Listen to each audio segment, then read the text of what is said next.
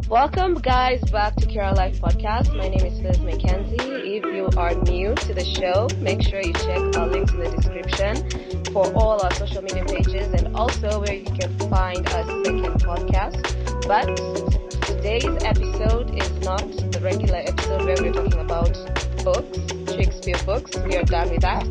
Today, we are introducing a guest to the show, the first guest for season four of this podcast of year 2023. His book is what we're going to be discussing today and today's guest is all the way from Michigan and he was a former IT professional, a political conservative issues blogger. He's also a cancer survivor, a speaker, a vlogger, a co-host as well for Savage Unfiltered podcast and also the author of the best-selling thriller Terror Strikes. Ladies and gentlemen, I present today's guest, Joseph Lenard. Joe, Yeah. welcome to the show. Hello, I, I've got to throw my middle initial in there, Joseph M. Lenard, because Uh-huh. there is another Joseph Leonard that has books. Oh. and, well, that's a coincidence. and since you mentioned uh, Shakespeare, uh-huh. I've got a joke, and it'll be Uh-huh. an obvious joke, because I Uh-huh. like to start off with humor whenever we can. So you Mhm. gave me a perfect setup, and it'll be an obvious joke once you've heard it, but Mhm. yet I'm not a professional comedian, but I'm the one that thought of the bad joke. All right, you okay, ready? Okay. I'm Here ready. To be or not to be, that is truly the question.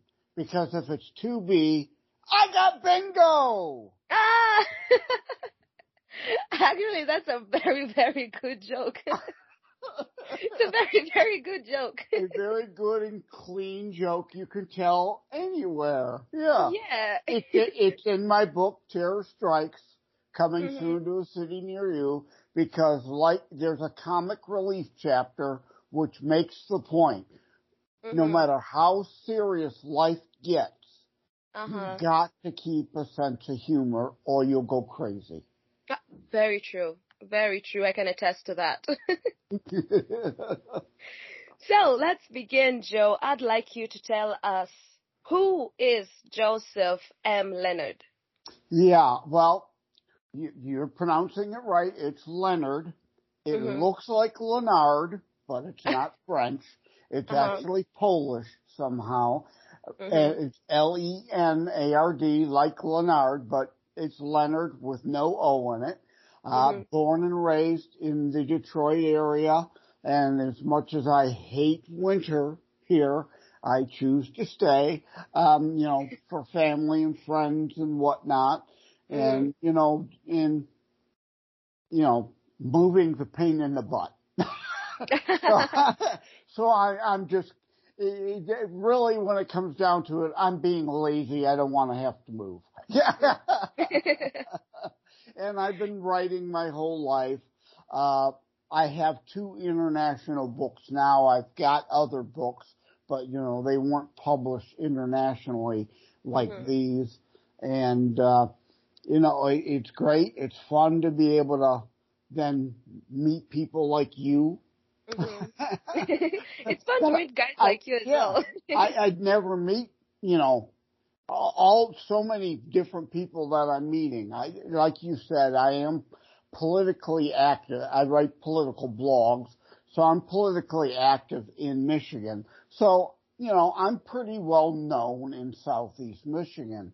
And, uh, people have said, why don't you start a podcast? Well, I chose then instead to write books to, you know, expand the horizon, to reach people not just here then in Michigan or all the states, all of North America, including Europe, all the continents. Uh, Mm. hopefully even a penguin or two will, bu- and the North Pole will buy a copy. Very true. And you're you're actually in luck because your book and this podcast is actually gonna get you marginalized a lot because even though this podcast is small, we have at least three percent of listeners in each and every continent. So we are introducing Terror Yeah. Strikes and you as an author to the world. well, so possibly. a yeah. penguin will get your book.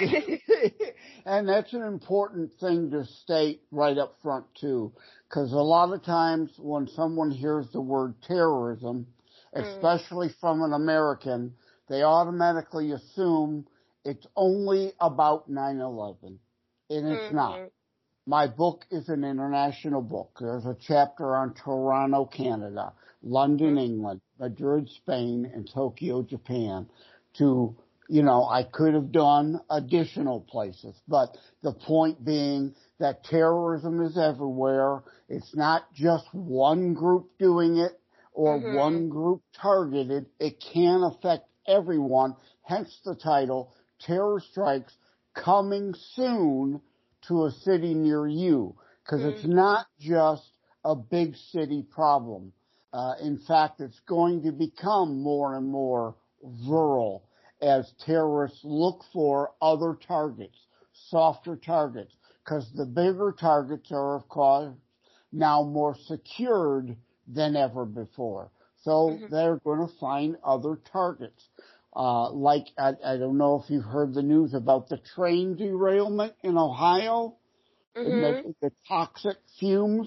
Mm-hmm. Well, anybody who's read Terror Strikes Coming Soon to a City Near You that would not be a surprise to you because my Tulsa, my Tulsa chapter predicted it was coming.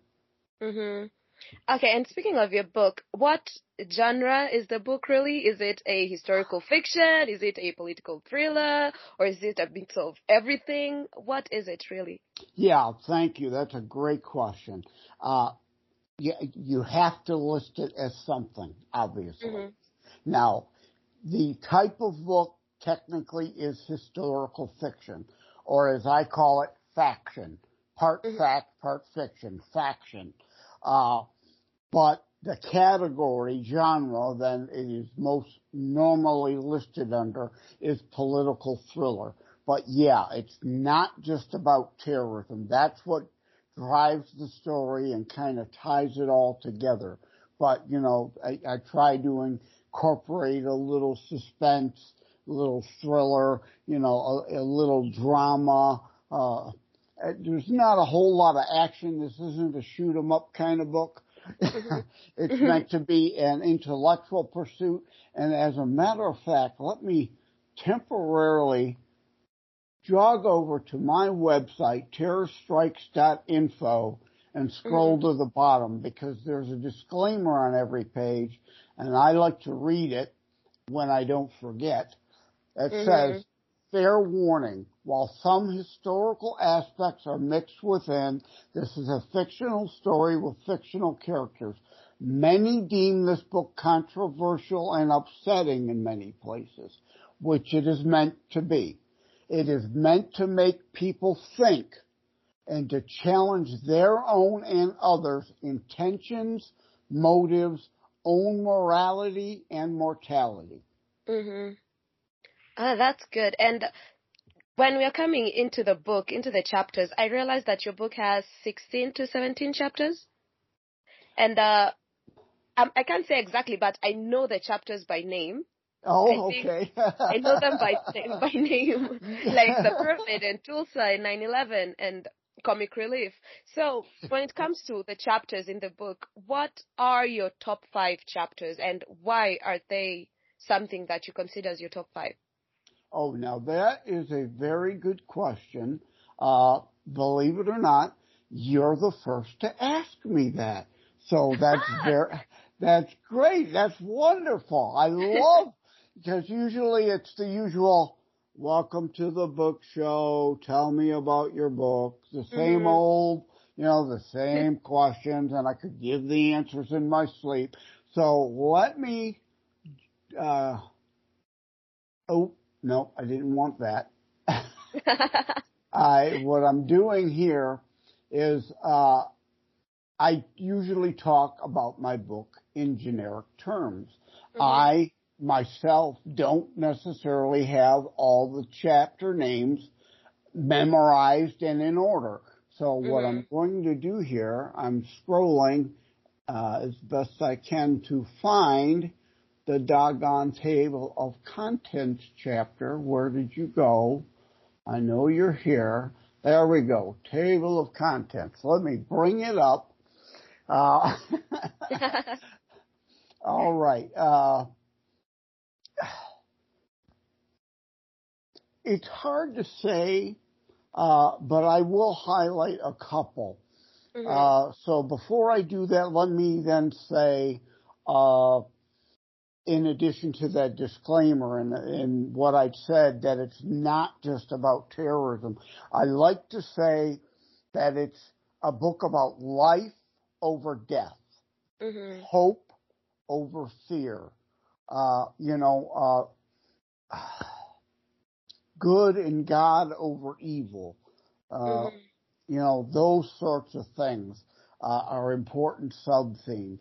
So I think indeed one of my favorite chapters is the love versus fake hate because mm-hmm. it makes sense that there would be a chapter about, and I said love over hate. And you immediately think, well, you're talking about, well, it's because the terrorists hate us, right? It's not just that. It's all kinds of hate. Mm-hmm. Any group on another group's hate, whether it be racism or sexism or you know, anything. Uh, that in general is an important value and sub theme in my book. So it's an odd chapter. Uh, it has a letter to the editor in it. You don't normally find that in a book. Uh, mm-hmm. Uh, also, obviously 9-11 is, is a favorite chapter, not again because it's, you know, hits is close to home to me. I don't know if you could see it or not. People won't hear it on audio. I have a 9/11 tribute tattoo on my right arm. Uh, mm-hmm. it, it, affected me that much. I, I, you know, it was the first tattoo I'd ever gotten because I'd always believed, you know, I'm not going to get anything unless if there's something with such profound, deep meaning to me to get one. Uh, mm-hmm. and then recently I got another one. I got a cross because I had a gold cross and I lost it. And I said, well, why buy another gold cross? Have mm-hmm. one tattooed on me.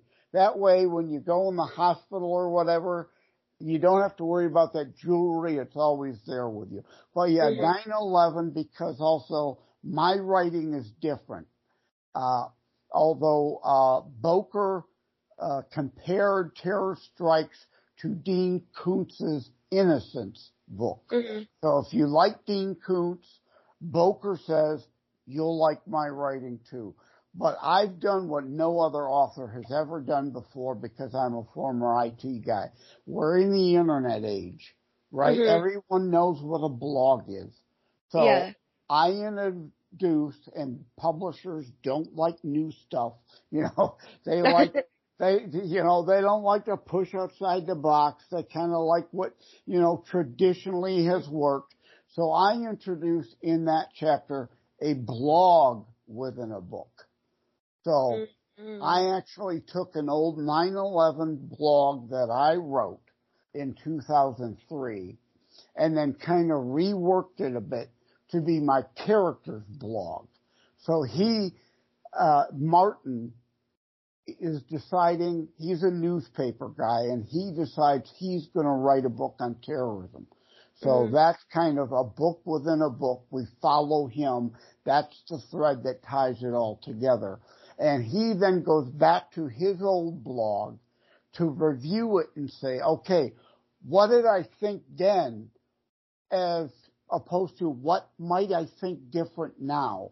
Because mm-hmm. with time, you learn more obviously. So I, I give a bit of personal dichotomy, uh, personal, you know, interaction within himself by him interacting with his blog as part of his research on terrorism to write his book. Another mm-hmm. one I, I, I love because it's fun, Hell on Earth. Uh, mm-hmm. and uh, there's a place called Hell, Michigan. So I work that in to be kind of a cute and clever way, but in the seriousness of talking about there is such a thing as good and evil. And as Edmund Burke said, the only thing necessary for evil prevail is good people do nothing. So mm-hmm. th- those are kind of uh, my favorite. And another near the end is the Naperville chapter, and I I like that one because then you could go to terrorstrikes.info slash quotes. There are some quotes from the book pulled from the chapters and put on that page. So you can see the synopsis and you can also see some additional quotes. I give you far more insight into my book than any other author ever does mm-hmm. to see, you know, what I'm indeed offering you so you can decide whether that is indeed really something you want to fully read. And in the Naperville chapter, it mainly focuses on Teresa and her daughter. And Teresa says she, uh, or thinks, you know, she thought she was the mama bear, protector of her child. She needed to be. But she realized in this instance regarding terrorism and crime in general that she was more an ostrich, right? Because you think yeah. about the ostrich, all right?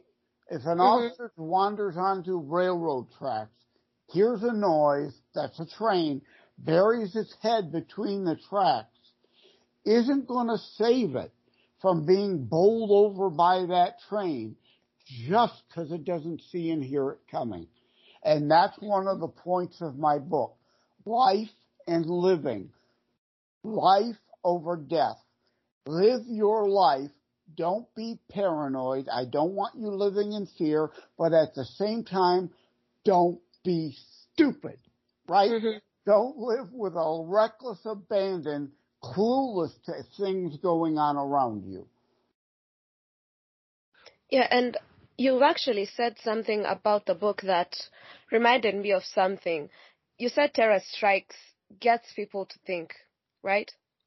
Because it's historically accurate, but it's also philosophical at the same time. So it gets people to think. And one thing that I know about psychology, it's something I just picked up along the way, is that humans are hardwired to overthink. And that's why there are a lot of conspiracy theories with, with everything that's going on around the planet. So, do you think that a few of your chapters or even one of your chapters might trigger a conspiracy theory or maybe might have come from a conspiracy theory? Well, that, uh, again, another fantastic question.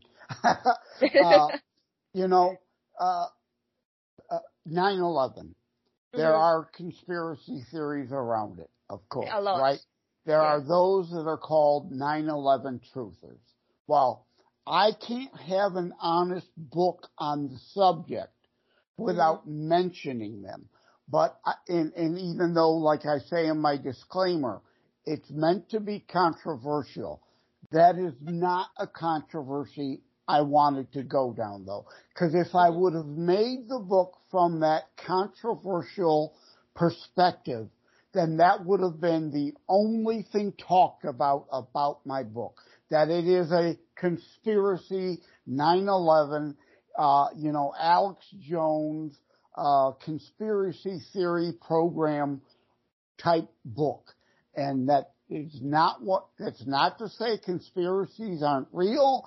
They don't happen. They do. Uh, also, I don't really go into the concept of false flag operations like mm-hmm. the Rock, Reichstag fire, we all know happened in Germany and governments attempt to do those to shape opinion and form a reaction they want.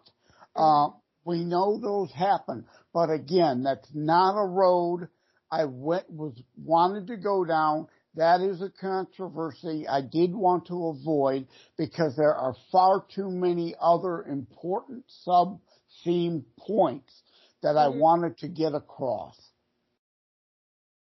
And when it comes to terror strikes, since the lockdown, since COVID and all that, we have had, let's say, like the Afghani war ending, but it's still being within the country. And then you'll find like the Russia versus Ukraine, it's something marginalized, but it affects the whole planet because you find that people are saying, oh, the Afghani war ended, hooray for us. But for the Afghanis, it's still happening within their own country. And then you find like people are saying, oh, it's just Russia versus Ukraine. I'm in Australia, nothing will happen. I'm in Africa, nothing will happen. But when that war takes a turn, it's one step away from a nuclear disaster because of all the nuclear plants. So, based on your opinion, have terror strikes reduced since the lockdown, or is there even a higher chance of terror strikes increasing right now? Uh, they never went away. Mm-hmm. You just didn't hear about it. And that's part of the point and purpose and reason why the book came out in 2022 that it did. Because people seemed, uh, this book is actually based on a dream I had in 2006. Mm-hmm. I started to write it in 2006, but it just wasn't the right time and the right place, and there were things missing. Mm-hmm. Well, 2021, the dream came back, and then all the words like manna from heaven started flowing onto the page that were missing because of the Wuhan virus hysteria the last two and a half years. Mm-hmm. Some people, that's all they've heard about. Terrorism went off the pages. It mm-hmm. doesn't mean, like that ostrich, burying its head in the sand, doesn't mean it wasn't happening around it. It just didn't see it and hear it. They've mm-hmm. been going on. You just haven't been hearing about it. In LA, we just had a few weeks ago, the LA airport shut down for a day because of a terrorist attack on the power grid that fed the airport. Mm-hmm. Now, the entire U.S. airspace shut down again. First time since 9-11 which was the first time in history it ever happened then on 9-11. Well, it happened again a few weeks ago. Well, our government is claiming that it was some screw up and human error in the, you know, the, uh, in either the, uh, uh, air traffic control system or at the, uh, uh, federal trade, not federal trade commission, the,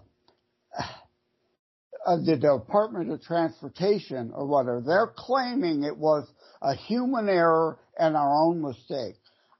I don't know that I buy it because Al Qaeda has already recently said last year they are going to attack our airplanes and or attack with airplanes again. So I don't know that I buy the government story on that. That mm-hmm. could have been a terror cyber attack. So there are things happening like the train derailment in Ohio. We still haven't heard. There was another incident somewhere else uh, that was an Amtrak train uh, struck a truck. Well, you still haven't released. The FBI still hasn't told us mm-hmm. if that truck accidentally landed up there or was put there to derail that train. And that was a terror attack. Again, as I foretold, as I had premonition, as I predicted in the Tulsa chapter, these things would be happening because they are a softer target. Uh, because that one seemed awfully suspicious. That truck seemed to be parked there with nobody in it, like it was mm-hmm purposefully put there. But it was on the news for a few hours and then immediately disappeared. To me, mm-hmm. that's very suspicious.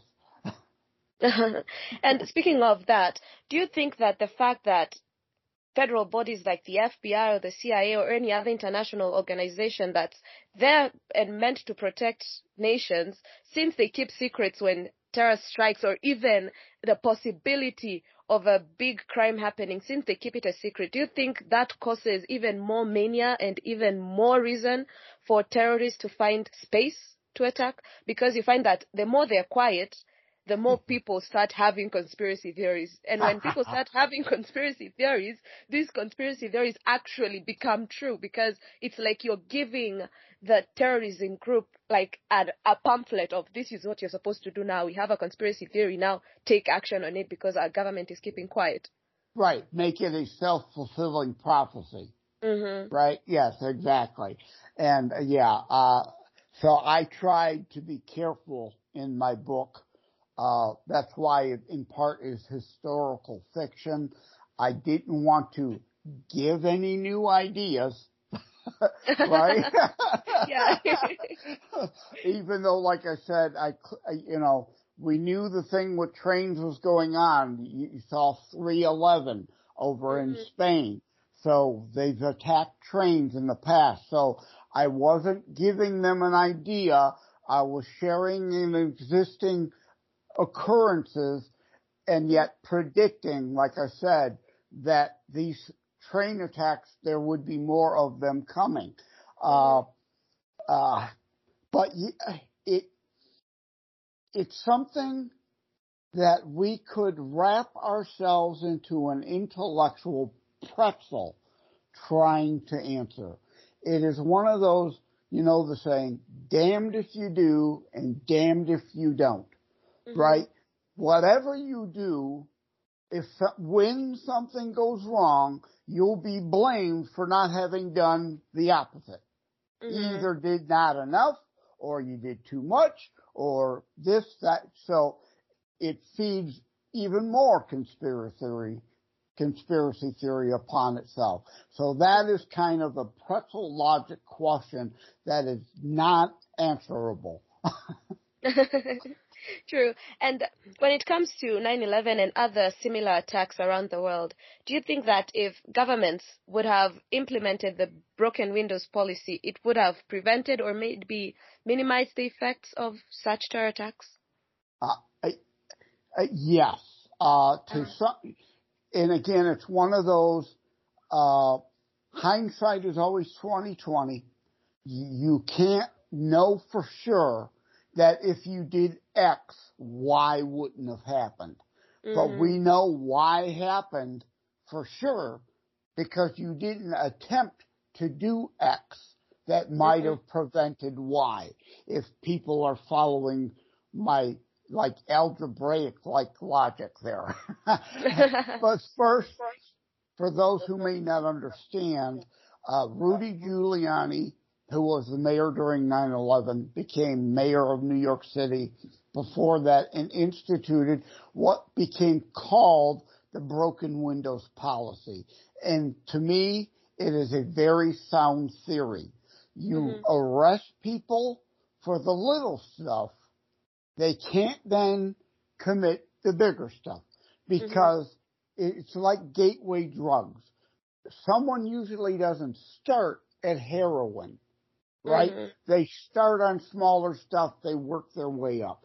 Someone usually doesn't commit murder uh-huh. as, as their first crime. They generally get away with petty theft, uh, they get away with an assault, they get mm-hmm. away with another, then that can escalate to murder. Whereas if you lock them up for the assaults, they then weren't there to commit the murder. Mm-hmm. That's the broken windows theory and it's been shown to work over and over. Uh, mm-hmm. Uh, and in the case specifically 9-11, alright, they overstayed their immigration visa. Had mm-hmm. we enforced the immigration law and rounded up some of them and deported them, they wouldn't have been here to hijack the planes, to fly into the towers, the Pentagon, and crash in Shanksville, PA. Now, mm-hmm. we may not have gotten all of them. So maybe they'd have got one plane. It, would one plane flown into a building still been a disaster? Absolutely. Mm-hmm. But it, would it have been as bad as 9-11 in total became? No. And you've got to connect those dots, and, which is another thing, you know, hindsight's always 2020. The signs were there. Project Bojinka as I discuss in the book, all the dots were there. They could have been connected. They should have been connected. They were not. They were missed. And mm-hmm. it could have been prevented. And let's, let's take a view in terms of understanding. You said that the book always shows light in the dark. You'll find that most terrorism attacks are often premeditated and it's often the older generation telling this younger generation, oh, let's say the Americans are bad or oh, the Africans are bad. They did this to us a long time ago and now they need to all be destroyed. And you'll find this kid grows up or even at the young age of six trying to bomb an entire building, trying to bomb an entire square full of people just because he was told by generations of older people that this group of people, this country did something wrong to us decades ago, and now they need to all be stopped. They all need to be banished yeah. from the face of the planet. Yeah. So do you think that if there's a higher chance of saving this younger generation from their own theories in their own countries, let's say even if it's the Afghanis, even if it's part of the Somalis, if you find that grabbing this younger generation, saving them earlier enough, do you think that hopefully in the future we can all come to an understanding with the countries or maybe, hopefully, stop terror attacks once and for all. Yeah, that's a very good road to go down. The key is education, and it's it's a shame, and part of the reason why I wrote my book as historical fiction. The state of education in the United States, especially, but it seems around the world. Uh, you mentioned Afghanistan. Unfortunately, now that we've abandoned the people of Afghanistan, women and children are not being taught again mm-hmm. anything, let alone history. And to your point, the historical record is ripe for thousands upon thousands of years of this group oppressing that group and that group oppressing the other group back and this group enslaving that group. Uh, mm-hmm. But slavery isn't only a one group thing. It goes back to Egyptian times. Look at Exodus, right? Let mm-hmm. my people go, as Moses said to Pharaoh. It's been a human thing for millennia. And at what point do we say, because uh, we claim, we try to pretend we're far more civilized today. Mm-hmm. But in a lot of respects, we're not. We're mm-hmm. still guttural, hateful, spiteful, envious, jealous, covetous beings that leads to all this. I, you know, You've got something. I don't like it. I don't think it's fair. Right? Well, life has never been fair.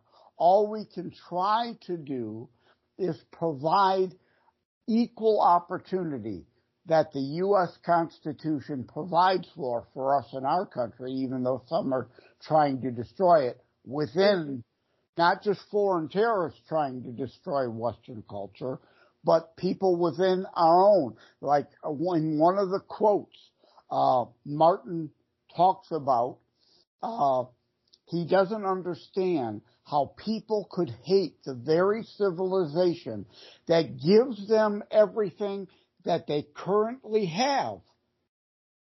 They're self-loathing. Uh, they think there's some utopian dream solution but life is never fair. Life is never perfect. Like I always say, remember things could always be better, but they could often be worse.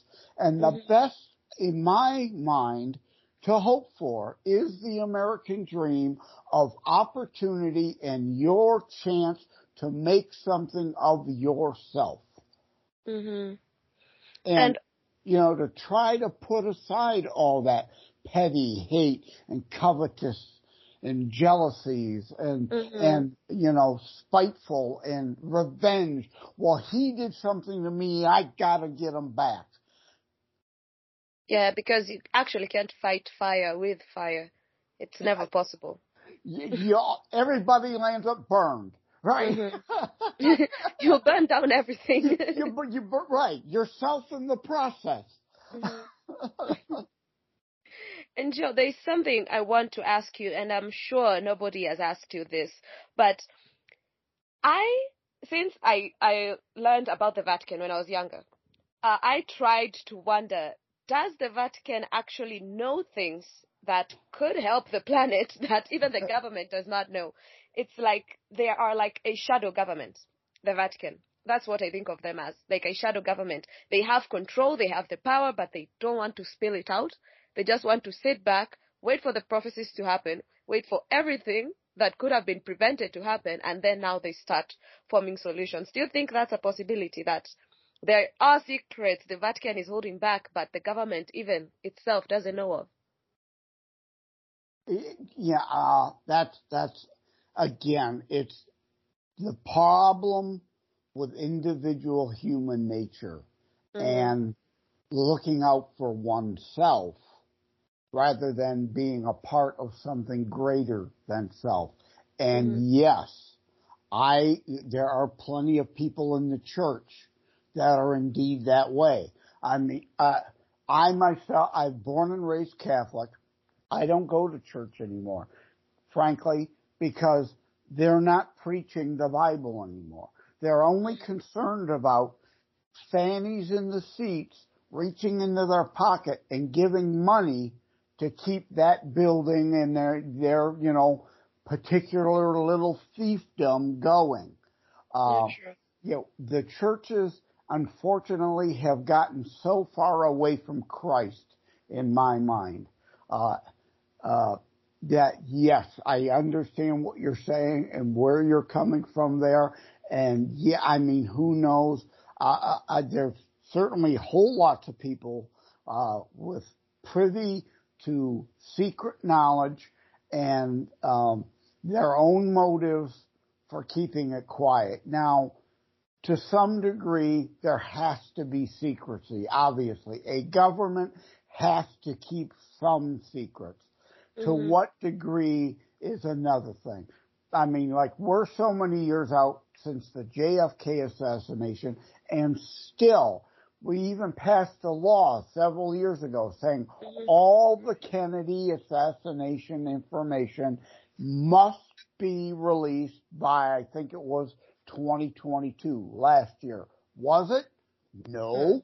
They're still resisting information from all those decades ago, practically lives ago. All the people involved then are dead. There's no need, should be no need, but some people just feel the power of being able to hold and control that information. Right now, like mm-hmm. certain secrecy is needed. Uh, we don't announce any time and every time we foil a plot. Mm-hmm. Right? Because like you said, you don't want to feed additional paranoia. Uh, but at the same time, you can be too secretive. It's that damned if you do, damned if you don't.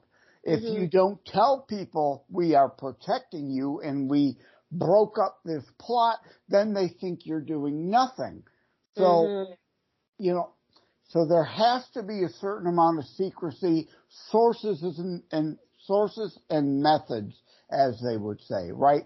The CIA, yeah. the FBI isn't going to tell you everything because sometimes that information then leads to how they go about collecting that information and making the determination how they then intercede these criminals and or these terrorists. So, mm-hmm. you know, it, it is a difficult game and a lot of times it all depends on what side of the fence you're on, right? yeah. you know, if you're the pri- private public citizen uh, in the United States, we the people are the government. You work for us. You mm-hmm. work for us. You need to tell us.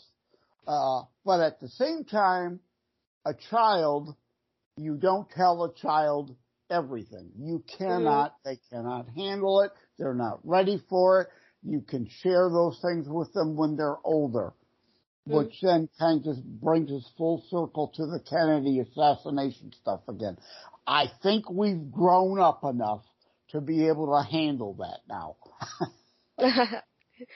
and that that actually reminds me there's this quote from Abraham Lincoln. I actually always keep it in mind. It's like something that I've always saved and he said that that this dead shall not have died in vain.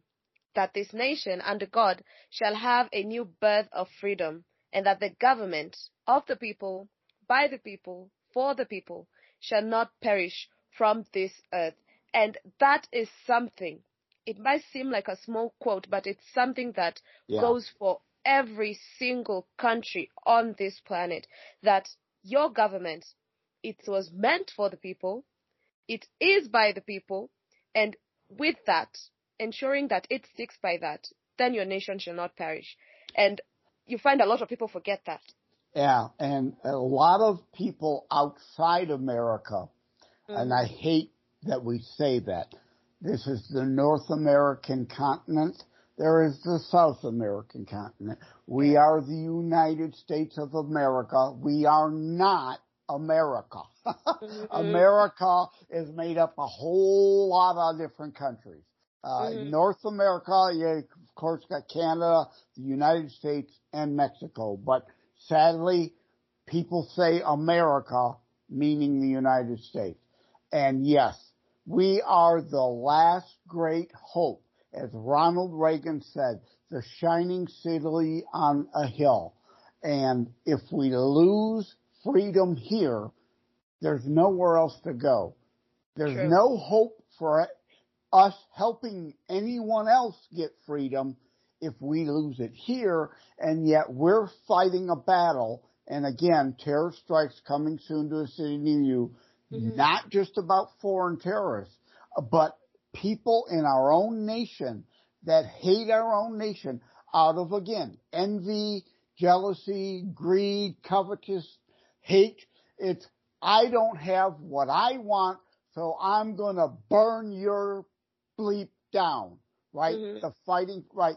You burn yourself down in the process, but yet they don't seem to either have the brain capacity to understand they're only hurting and will ultimately destroy themselves in the process or they they just don't get it or they just don't care uh, who knows and part of that is sadly our education system not teaching that our nation indeed was not founded perfectly. We knew we had problems. Frederick Douglass famous, famously was uh, uh, a self-loathing American himself. Mm-hmm. Uh, the, uh, there are people on the left who love to quote Frederick Douglass's early speeches about slavery and being slaves and we're all slaves. They refuse to recognize his growth, his education to come to understand that the three-fifths clause that they miseducate children about today was not, not about empowering slavery. It mm-hmm. was meant to limit the power of the slaveholder. Because our founders knew there had to be a compromise. Slavery was not going to end and us become a nation at that time. That would come later. They knew that would come later. And it did come later. And we fought a bloody civil war to make sure it came later, right? So it wasn't perfect then. We try to make it better as we go. So you mm-hmm. don't throw the baby out with the bathwater. You take mm-hmm. what was good and you improve upon what was bad. That three-fifths clause limited the slaveholders' power in our government because mm-hmm. the slaveholders wanted slaves on the one hand to be called property, but on the other hand be considered a resident and therefore uh, uh, equate to uh, representation in our U.S. House. Mm-hmm. Okay, so by declaring a slave only three fifths human wasn't meant to dehumanize the slave. It was meant to limit the slaveholder power and hasten the end of slavery. And Frederick Douglass educated himself, read the Constitution for himself, read the founding documents, and come to understand that then that people still don't learn and understand today. Mm-hmm. We, from our founding, meant to be an abolitionist country and end slavery. Mm-hmm. but everybody keeps, you'll hear people today running on, we're a slave nation and you owe reparations. Well, guess what? You mentioned Lincoln. They killed Lincoln. Mm-hmm. Lincoln, remember 20 acres and a mule? That saying? Mm-hmm. Well, Abraham Lincoln promised to take from the slaveholders 20 acres and a mule to give to the slave, the freed slave, to then be able to build their own land and make something for themselves as a free person in this free nation. And mm-hmm. the, the KKK crowd, the racists, the plantation owners, the haters of blacks, uh, assassinated him before that would, could happen and would happen. But yet you hear idiots today saying, I want re- reparations for people who were never slaves to be taken from people who were never slaveholders. Mm-hmm.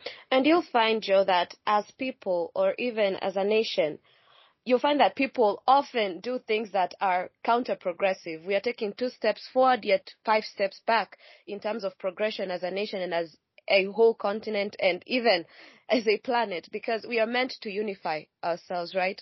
Because since the past, that was the progression that we were supposed to have grow as humans, grow as people. But you find that we are sacrificing an entire nation of people just because of a mistake of one individual or one group. Let's say right now, everybody is just crucifying the entire nation of Russia just because of Putin's error you find that everybody is saying, oh, Russians are bad, Russians are doing this. And you'll find there's this innocent Russian in Africa, this innocent Russian in Australia, this innocent Russian in America who's just trying to make it in life, but then you're crucifying this person because of something that is happening in yeah. their own country. Yeah. And you'll even find, even in the Emirati, you'll find people are crucifying an entire nations of Iraqis, but it isn't this Iraqi's child's fault that there's war happening. It isn't this woman's fault that there's terrorism happening. It's this group's fault. Now you find that instead of moving forward as a nation, instead of moving forward as a people, we're actually taking five steps back because we are not I, helping anybody. I agree with you, and I want to address the Russian and the Iranian situation. But first, I want to say one more thing about the slavery thing, mm-hmm. because it's not really about slavery or reparations. It's about tearing down the West. It's about Marxist, Leninist philosophy, anti-Western culture. What can we use to demonize and tear apart the nation? Uh, mm-hmm. Because slavery still goes on in many countries around this world. And these same people who are complaining about slavery that ended long ago say not a damn thing about the slavery going on today. Now, Russia, yeah, the same thing. I have no problem with the Russian people. It is their dictator, their, their communist Soviet KGB holdover. He's been a dictator this entire millennia. He was mm-hmm. president for eight years. Then he became prime minister who had Medved as his puppet for eight years, and now he's president again. That's all bull. He's a dictator. He's been able to lie, cheat, and steal his way to be a dictator uh, mm-hmm. under the guise of votes that are not legitimate. The Russian people aren't the problem. The Russian people aren't my enemy. Uh, Putin is. And the same thing with like Iran. Iran used to be a U.S. ally before the uh, Islamic fundamentalist revolt and overthrow and the taking of the U.S. hostages. Uh, and today, today, the Iranian people are in the streets and you don't see this in the news. The last six months, they've been in the streets protesting, being killed, you know, by the hundreds, uh, being locked away by the thousands for mm-hmm. protesting and demanding regime change in Iran. Iranians are not my enemy. The Ayatollahs are. Mm-hmm. And I can support that by saying, again, one thing that Lincoln always believed in, the foundation of Lincoln for America, was American democracy was meant for equal rights and equality of opportunity, no matter who you are, as long as you are in the land of opportunity, you must get equal rights as anybody born within America. Because if I come to America, for sanctuary, I'm there to make my life, I'm there to make my career, I'm there to build a new self from what I was before. I'm there to free myself from whatever my country is known for. I shouldn't be oppressed for whatever my country has done. I shouldn't be undermined for whatever my people have done. I shouldn't actually even be judged based on the mistakes of my forefathers or anything that has happened before even my lifetime, basically, right? Perfect. Perfect. You set me up. Martin Luther King Jr. I have a dream. Mm-hmm. And we've achieved that dream. We really have. And, uh, uh we seem to be going backwards now. Yeah. Uh, it's about content of character. You as an individual, not the collective group somebody wants to pigeonhole you into, like you were expressing, right? And you've probably heard the term DEI, diversity, equity, and inclusion. Mm-hmm. It's bull. It's bull. There is no more diverse and inclusive nation on this planet than the United States. we are a nation of immigrants and we are called what? The melting pot, the great melting pot. Everybody has come here. We are the most diverse nation on the damn planet already. So what's with all this we need diversity stuff? Mm-hmm. We already have that. You are trying to divide people and they say equity as an equity of outcome. You can't guarantee that. We provide equality of opportunity. And if you choose to be lazy and you don't achieve anything, that is your individual freedom your personal responsibility to succeed or fail, not that somebody else in the socialist mindset owes you everything. Mm-hmm. Every time socialism, communism, fascism is tried, it fails. And they of course always say, well, they didn't do it right. You know, we're somehow geniuses and we know how to make it work. It mm-hmm. hasn't worked. It never works. It will never work. We tried that in the United States, the Bradford colony. They came over as a compact and they agreed in advance that it would be a commonwealth. That's where that term came from. It was communism before the invention of it by Marx. Mm-hmm. All right? And they tried to share everything. They all shared the land. They all shared the food. They all shared the housing. And guess what? They almost all starved to death because mm-hmm. it fails to recognize human nature. You cannot guarantee outcomes because so and so decides I'm going to get my food for free, so I'm not going to put in work. Mm-hmm. So the other person then sees I'm putting in all this work and getting the same share as that SOB who is doing nothing, so they do less.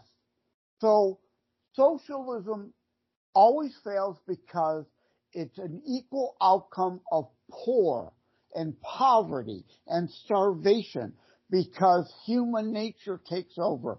It dumbs everything down. There is always less and less. That's why in Russia still, there are still breadlines because they've still not fully given up socialism and communism. They've modernized to some degree, but there is abundance here because you have the ability to bake your goods and sell them to others. You benefit, they benefit, everybody is working to achieve and lift all boats, as they say, right? A rising yes. tide lifts all boats. You've heard that. It's mm-hmm. a saying for a reason. It's because it works. And people with no common sense seem to think you can just share everything equally, failing to understand human nature for millennia, that it cannot, it does not, will never work. Yeah, and that makes sense and I understand it because from where I come from, my own mother country, you'll find that it's a whole domino effect of I don't want to do this because they are not doing this. And it starts all the way from the top, from the government, from the rich, from the 1%. And the ones who end up getting hurt are those at the bottom. The ones who literally have no way of helping themselves. They right. actually do need help. So you'll find that the government is like, oh, those people will get help from the United Nations. They'll get their food relief there. Or if we send them a few grams of food every day, they'll be fine. And then meanwhile, we can use our money to build railroads. We'll use our money to build stadiums. But you find that even 50 years after independence, right now, we still have regions suffering from hunger. We have people literally dying, hundreds dying mm-hmm. because of hunger and the government has the funds to help these people, even help them move to a better location because it's like they're stuck in a desert. But no, they want to build railroads instead. That, so how do you just gentrify yeah. a whole nation, but you don't have people living there because they're all dead? How do you rule a nation with no people in it? They're all dead. That's again the socialist leader mindset. They, as long as they have and that's what happens in socialism, communism, and fascism. The ruling elite will always have because they will always take from everyone else. And the, the everyone else suffers. And, uh, capitalism was meant to be a derogatory term. Free markets is the real thing. And again, individual responsibility opportunity, individualism rather than collectivism. It has wrought more wealth on more people on this planet, not just the United States, than any other system before it. We have wealth beyond the dreams of what the Romans had, you know, adjusting it for inflation and whatever. We had the industrial revolution because individuals had the incentive and personal freedom to create things to then provide others, enrich themselves at the same time, but also help others. I like to use the example of the group U2. You know mm-hmm. that group, uh, September. What I I don't know their songs. I'm not mm-hmm. a huge fan. Bono, the lead singer, he was he was a notorious big socialist. And oh, and I wanted to say this too. It goes back to like in my Christian faith, uh, to love thy neighbor and be thy brother's keeper. That mm-hmm. does not mean Jesus did not say steal from that person over there to give to that person over there. It's our own personal duty to do it. It's the socialist notion that says, well, you don't have to do anything. I'll steal from them to give to them. And what happens? They do, they only give what little necessary. Bread and circus. If you're familiar with that term from the old Roman days. Just mm-hmm. enough to make them dependent rather than giving them a leg up to make them independent. They give them a hand out to keep them dependent on the handout and dependent on them. They want to be God. They want to be worshiped. You know, that you are beholden to them. But back to Bono, because I'm kind mm-hmm. of going, uh, he was a notorious socialist. Well, George W. Bush came along and reinstituted his father thousand points of light. And that, you know, again, charity. Charity is where it is, not government. Government mm. is wasteful. Government takes X, then they cut off Y for themselves, and then the little piddly people get Z that's left over. With mm-hmm. charity, it's you and I raising funds and using all those funds to help others who really need. I help Billy because he really needs it. I know he needs it. He lives around here. I also know Jimmy over there. He don't really need it. He had a job. He mm-hmm. just didn't like his job. He gave up his job. He just wants to sit around all day and collect handouts. That's the difference. Government doesn't distinguish whereas charity does. And we help people who really, really truly need. But why should we be burdened and waste our time with those who are just looking to scam us, to mm-hmm. use us, right? And Bono yeah. recognized the uh, the old adage, the you know Christian, and I hate to keep making this about faith. I'm not trying to push my faith on anybody here, uh, but you know, don't think of it as a religious thing, even though that's its origin. The right, the teach a man to fish, he will eat for life. Give a man to fish, and you create somebody who's dependent on you the next day to get another fish. You've not helped that person. You've made mm-hmm. them dependent on you. And Bono finally learned that. In Africa, instead of just building a well, you have to teach skills so that mm-hmm. they can then create their own business out of what little there is there to then make something of themselves and offer things to others. And again, it's the rising tides lifts all boats. They help themselves and everybody else in the process. Uh, just giving people loaves of bread rather than teaching them how to bake it. And we'll help you build the kern, the kern to bake that bread. But we want to make you as Christians, as Americans, uh, as freedom lovers, to be independent and able to help yourself. We want to give people a helping hand, uh, you know, uh, you know, lift you up by your bootstraps, not continually give handouts. That doesn't help anybody. And mm-hmm. Bono, eh, you know, way late in his life, finally, you know, I did it now. You know, he finally had that come to Jesus moment. I get it now.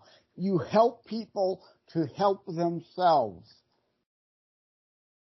Yeah, and as we come to an end on today's episode, Joe, what can you tell the audience? What can you tell the audience that will compel them to get a copy of Terror Strikes, the book, as the author of the book itself?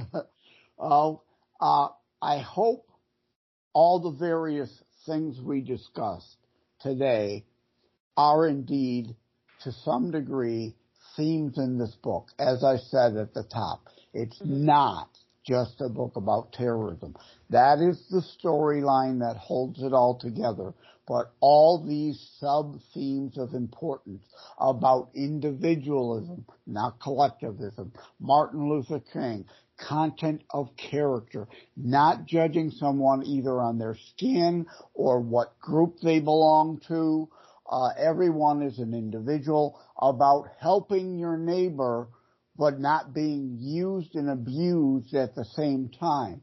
Help those who need it and are willing to be helped to become independent, not those who are just looking for continual handouts.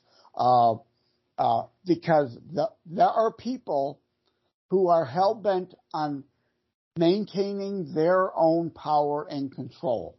Mm-hmm. You know, it, it's not about helping people.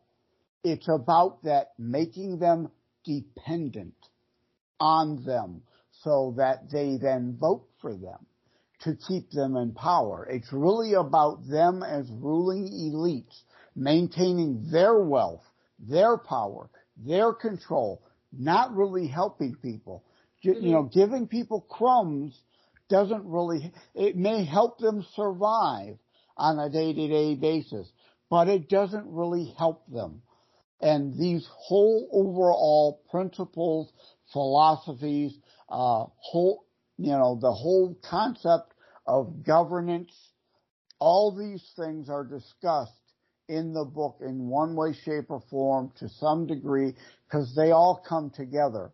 Because again, in a lot of cases, they hate us and want to destroy us because they envy what we have rather than work to get what we have or let us help them lift up to become like us.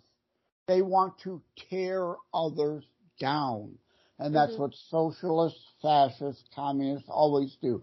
They never lift up. They always tear down. And, mm-hmm. you know, it goes back to like we discussed history, people not knowing history. As the saying goes, if you don't know history, you're doomed to repeat it. That's why you see all these people who hate, including in the U.S., not trying to educate, but rip down the statue of Abraham Lincoln because they're too stupid to understand he freed the slaves. But yet, mm-hmm. let's not talk, have that statue be there to talk about him. Let's just rip it down because it symbolizes something we don't even really understand because we didn't learn history or it's just we don't like it, we hate it, we want to erase it. Mm-hmm. And Joe, what are your writing plans for the year? Should we expect a new book? Maybe Terror Strikes 2 or something new? well, I, I, I wrote Terror Strikes coming soon to be to coming soon to a city near you to be a one-off. I, mm-hmm. I certainly didn't plan or expect a sequel. Uh, is there the possibility? Yes, but I'm going to vehemently re- resist that with my very fiber unless if there becomes such a demand for it that I then write it. Uh, as to another book this year, I don't know, probably not, because how to write a book and get it published, hints, tips, and techniques just came out in December. So mm-hmm. that's kind of the new book for this year, even though it technically still came out the same year as Terror Strikes. And mm-hmm. I wrote how to write a book and get it published hints, tips, and techniques because I've been on them, uh, you know, countless interviews like with someone like you, mm-hmm. and they say, you know, I've been thinking about writing a book, or I know so and so who's thinking about writing a book. Let's talk about, rather than your book specifically, writing and publishing in general. So after so many interviews of that, I thought, well, duh, there's a market for that book, mm-hmm. right? So yeah. I, I looked, and of course, there's a million different how to publish your book on Amazon variations. That's not what people were asking. That's not what people were looking for.